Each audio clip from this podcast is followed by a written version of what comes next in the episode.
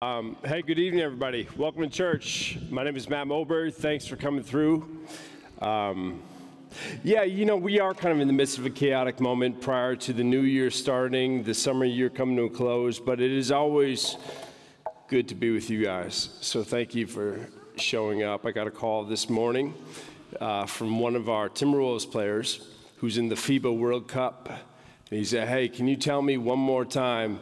What the thing is that you say at the beginning of every one of our chapels and that Gino starts his classrooms with. And so let me start there tonight with what I tell them.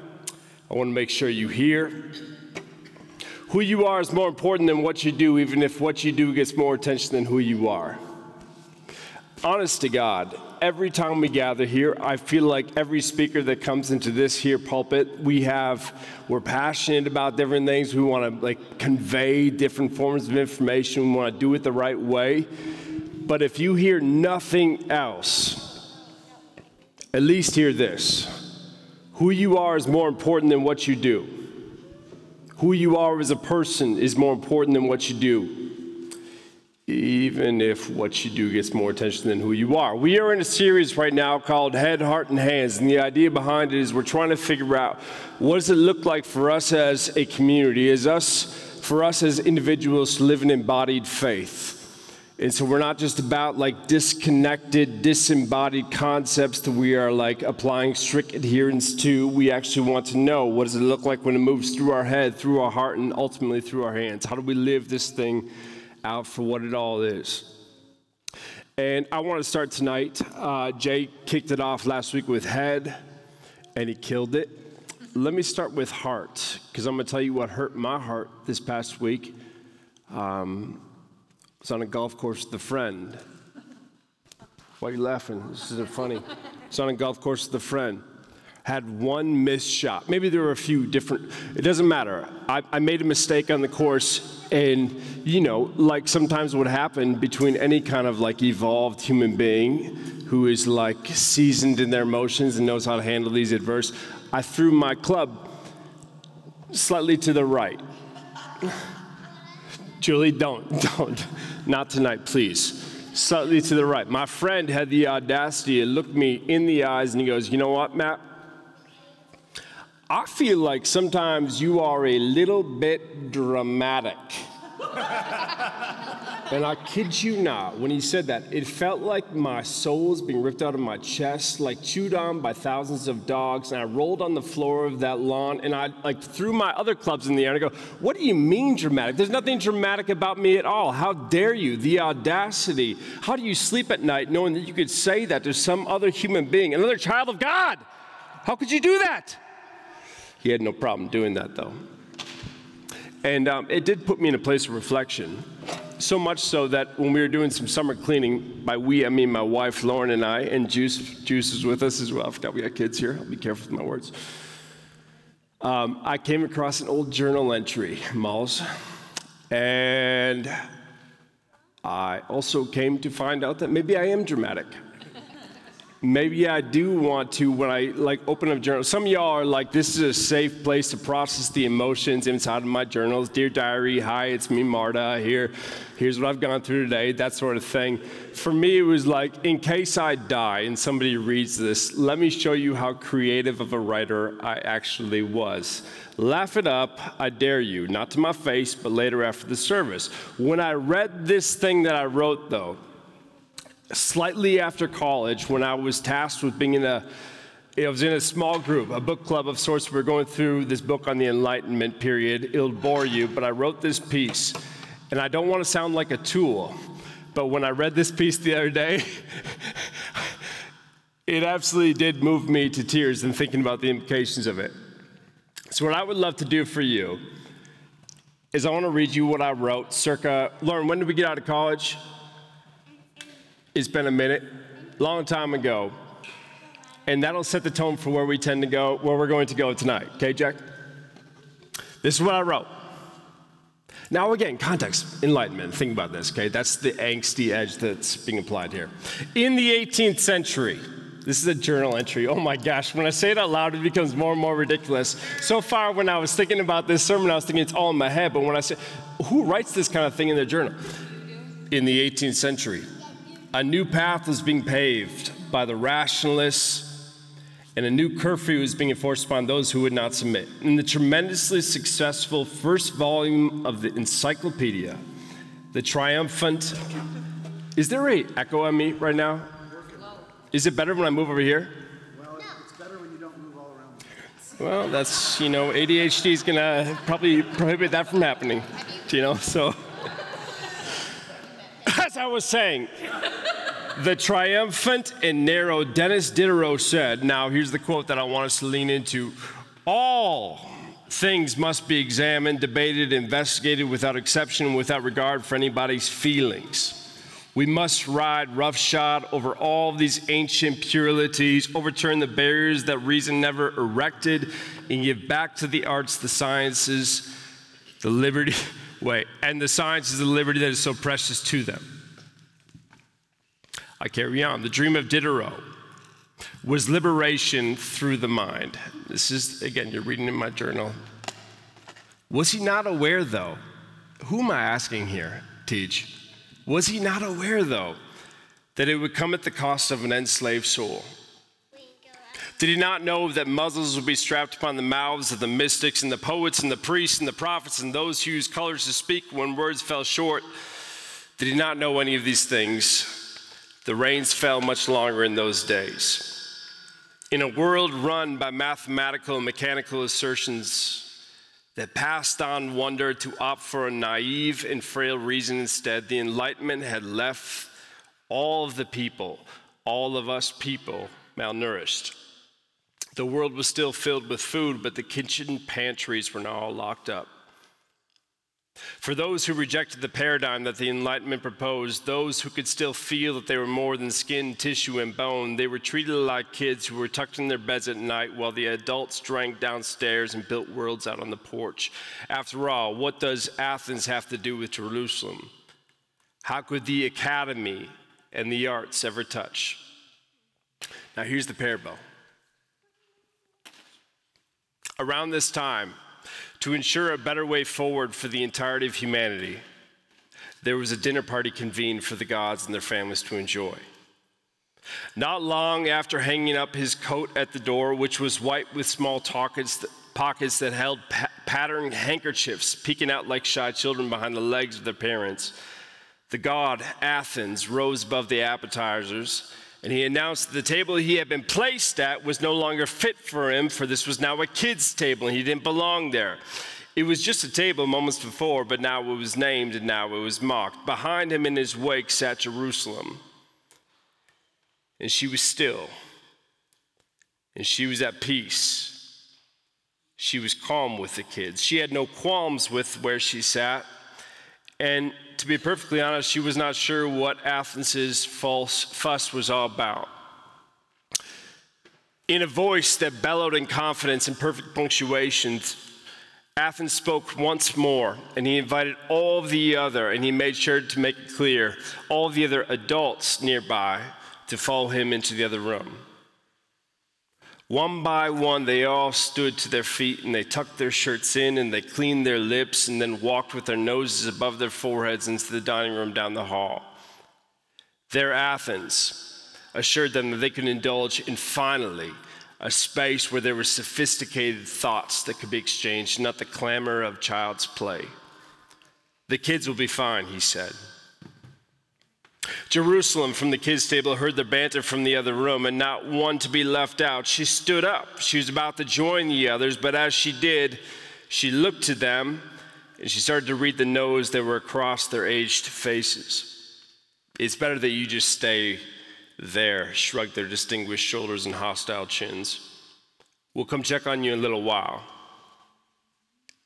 And then they left to their dinner, a better dinner served with silver spoons and decorated napkins and not the plastic sporks, sporks that sat awkwardly in Jerusalem's hand while the paper roll in the middle of the table looked on.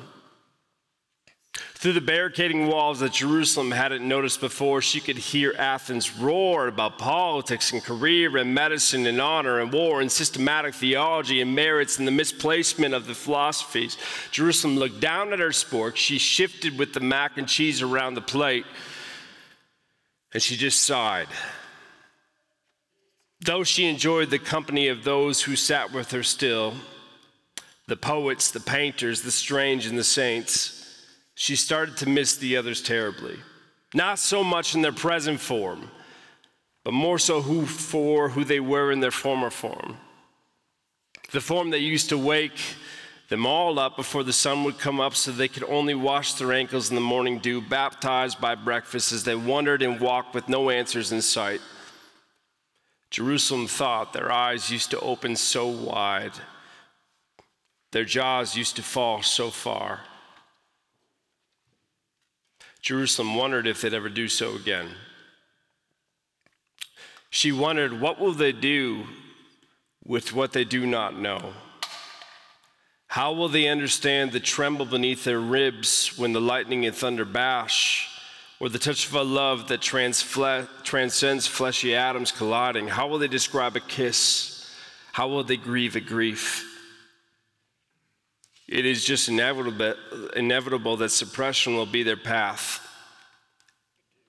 And it broke Jerusalem's heart to know that they will call it enlightenment to sell it well.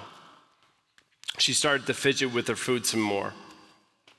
Across the table from where she stood, a small child with tangled hair and misplaced dimples that blushed in pink wiggled her way towards her and propped herself up on the tips of her toes to kiss her ancient cheek. Where darkness once broomed, there was a new light that started to beam. Even if previously, too, she had wanted to join the adults in the other room, she now knew that she would not be allowed. She was disqualified from their company. She could feel this to be true. She was disqualified from their company because she could still feel. End scene. When you think about your lives, When you think about the things that bring you out to church on a Wednesday night when it's 200 degrees outside, when you think about consistently showing up and pursuing new things, new ventures, taking on old challenges in new ways, I know that you know what you know. I know that you know what to do with your head. But can you still feel it all? Are you at the kids' table with Jerusalem? Or you put your nose above your forehead and you found yourself at the adult table with Athens? Do you have any kind of maintenance, preservation on the romantic side of your faith? We are talking tonight about the heart. I thought about that this morning when I prayed the prayer. I dropped my kids off at the grandma's house and I came back home and I prayed the prayer that I've prayed every morning now for the past three years. God, grant me the serenity Grant me the serenity. Grant me the peace. Grant me the composure. Grant me the stability. Grant me the ability to hold my ground. I can't change all things. Grant me the serenity to accept what I can't change and would not choose. Grant me the serenity. Grant me this feeling. It strikes me as odd, you know, the prayer that I pray every morning, it goes on to ask for courage and wisdom as well but it's known as the serenity prayer. I find it within myself very easy to like muster up the courage to do something that I don't want to do or something that I'm fearful of. And I can look elsewhere in my network, you people in particular, to find the wisdom that I need in a moment. But the serenity, the peace, the feeling of accepting the things I cannot change and would not choose that tangent in and of itself this morning, it led me to think about religions in general. You know, religions, as we gather here in a religious environment, we, we tend to orient around different things. Some religions are big on prioritizing the doing of the religion. You do this thing, you go through this ritual, you serve these people, you show up at this place, you are calendar driven in that way. Other religions, in the same breath, go about the being of it all. Not like a cost to the doing, but it's about what you, who you are before it is about what you do. You be before you do, you, you become before you do.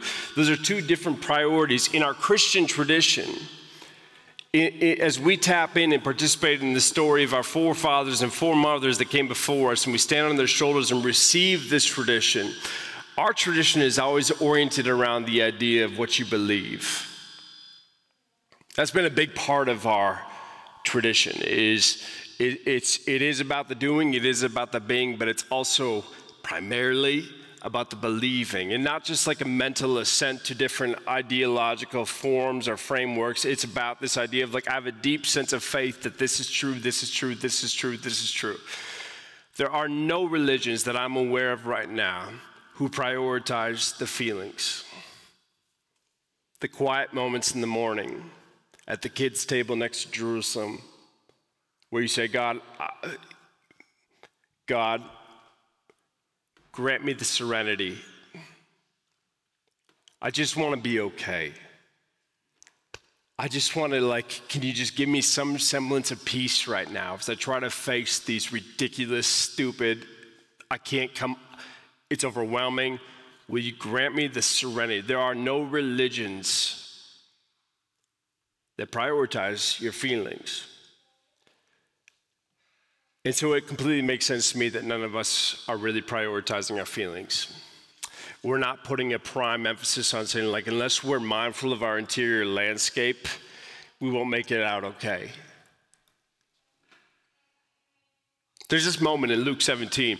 Jesus is being cornered by a group of Pharisees, the teachers of the law. They get a bad rap. I promise you, they are not as bad as Christians will lead you to believe, but they are angsty.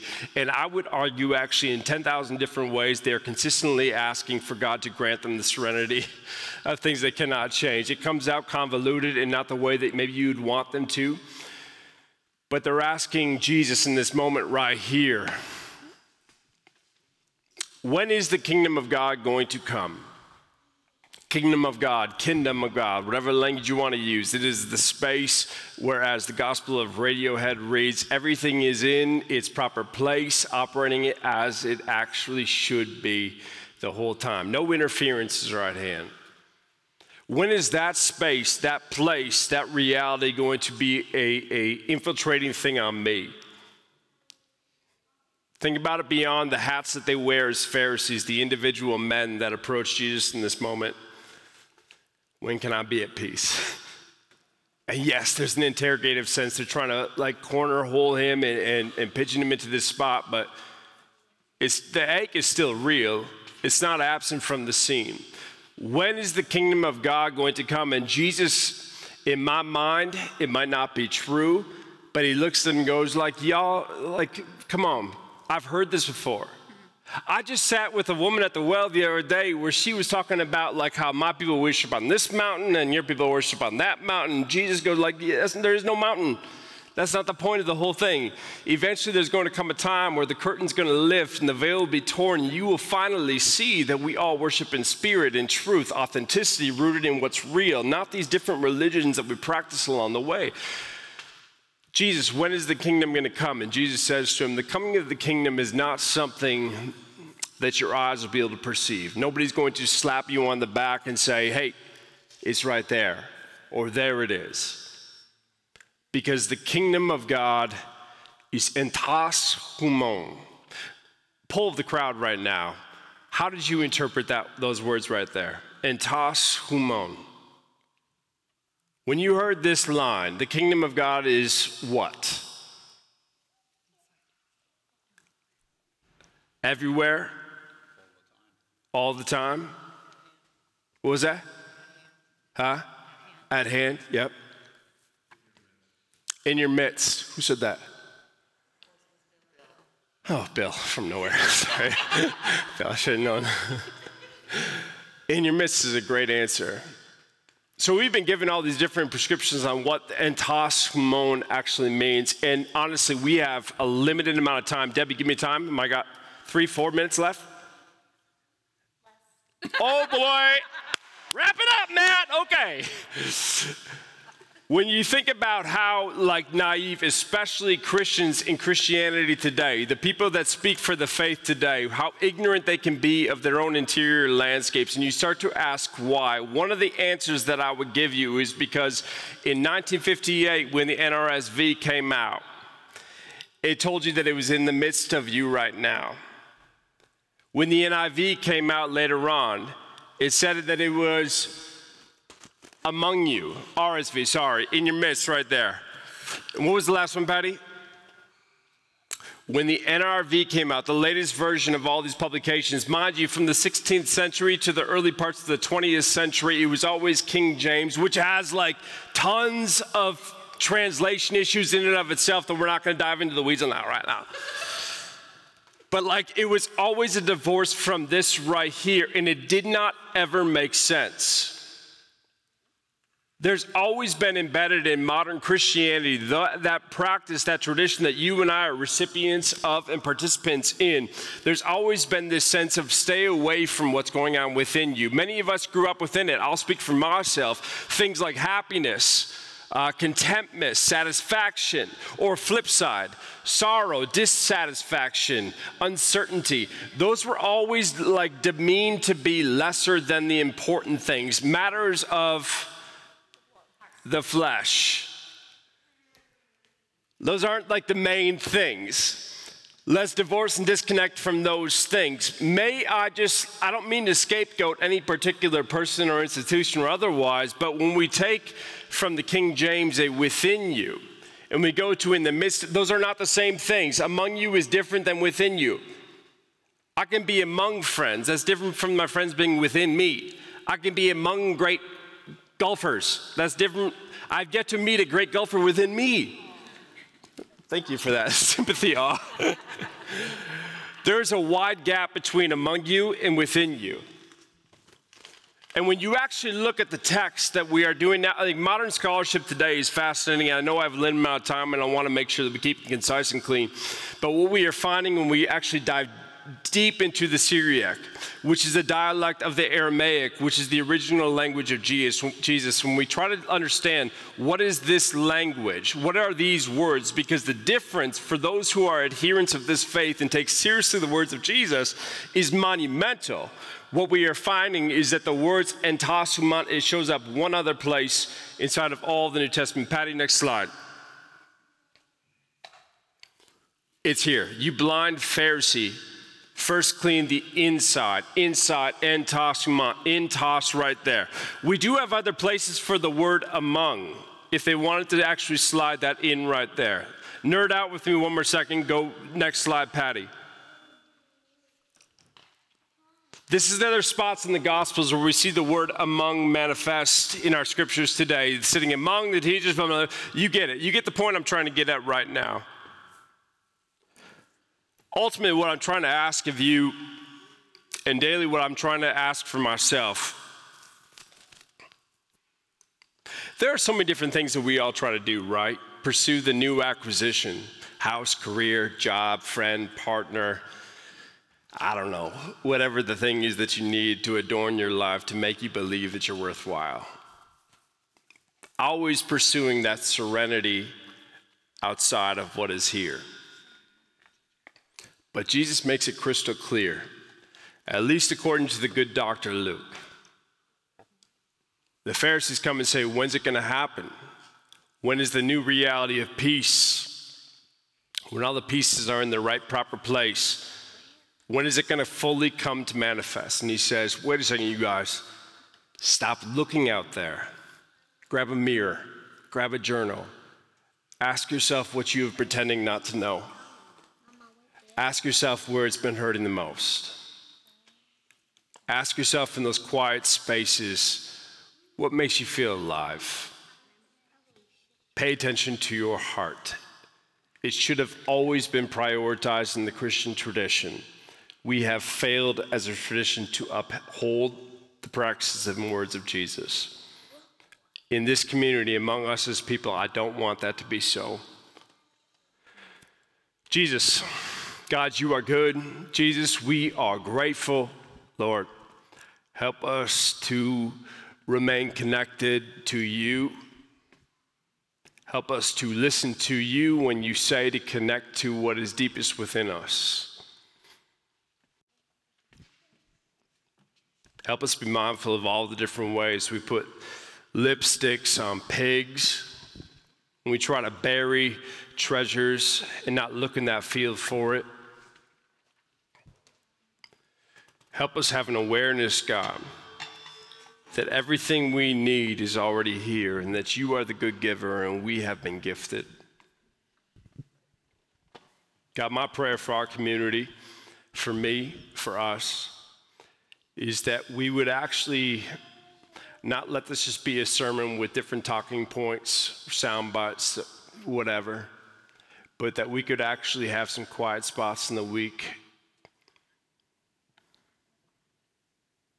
And we would listen to where your voice is speaking and saying, Are you okay? Why are you sad?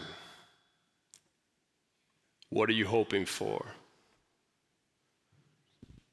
Show me where it hurts the most. Let us be as intimate to you as you are to us. In Christ's name, we all pray together. Amen. I have a lot of thoughts swirling around in my head. Hopefully, will move to my heart, but this idea of the kingdom of God within us, God in our midst, that we can't actually separate those things, right? That we, it's an experience of God that's not an experience here, but it's an sometimes unexplainable experience right here because it goes beyond who we are in our circumstances. We can be filled with awe, the awesomeness of God, even in the midst of some of the hardest moments.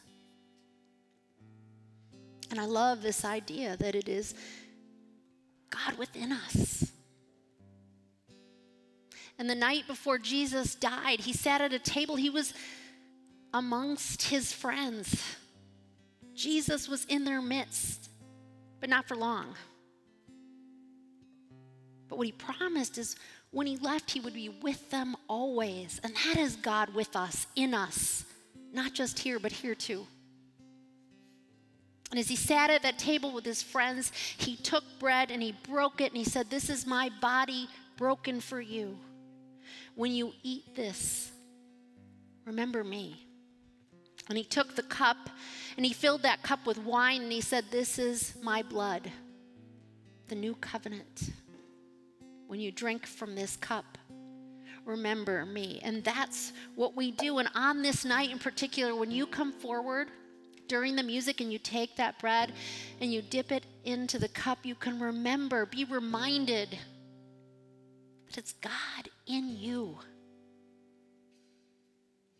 It's a matter of the heart, even when that's so countercultural. So we invite you to do just that. Please stand. And together we pray the prayer that Jesus taught his disciples to pray. Our God, who art in heaven, hallowed be thy name. Thy kingdom come, thy will be done, on earth as it is in heaven. Give us this day our daily bread, and forgive us our debts, as we forgive our debtors. And lead us not into temptation, but deliver us from evil.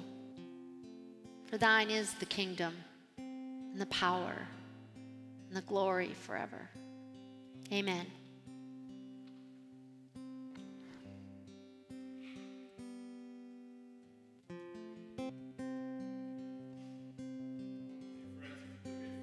You just close your eyes and hold your hands? You don't have to if you're uncomfortable with that. But I think one of the things we've discerned as a community is that God is longing consistently to speak into our hearts and to remind us of what is true beyond whatever talking head at a pulpit or online on Twitter. Twitter, that's not a thing. It's Twitter, is not. Oh gosh, Matt retire for the evening. God is always longing to speak into us something that is true. And so we give the same benediction every week, hoping that it will move past your head and past your hands and into that space of your heart. And so, children of God, hear these words from the heart of God. Friends, no matter who you are, what you've done, who you love or what you've lost, where you've gone or the places that you've stayed. Please know that there will always be a seat here for you at the table because you, as is right now, are a beloved child of God. The kingdom of God is within you, is alive, bubbling up within you. Turn and see that this is true. Beloved, you belong. Go in peace. We'll see you in maybe two weeks, is it? Next Wednesday. Never mind, next week. Wow, okay, retire, Matt. All right.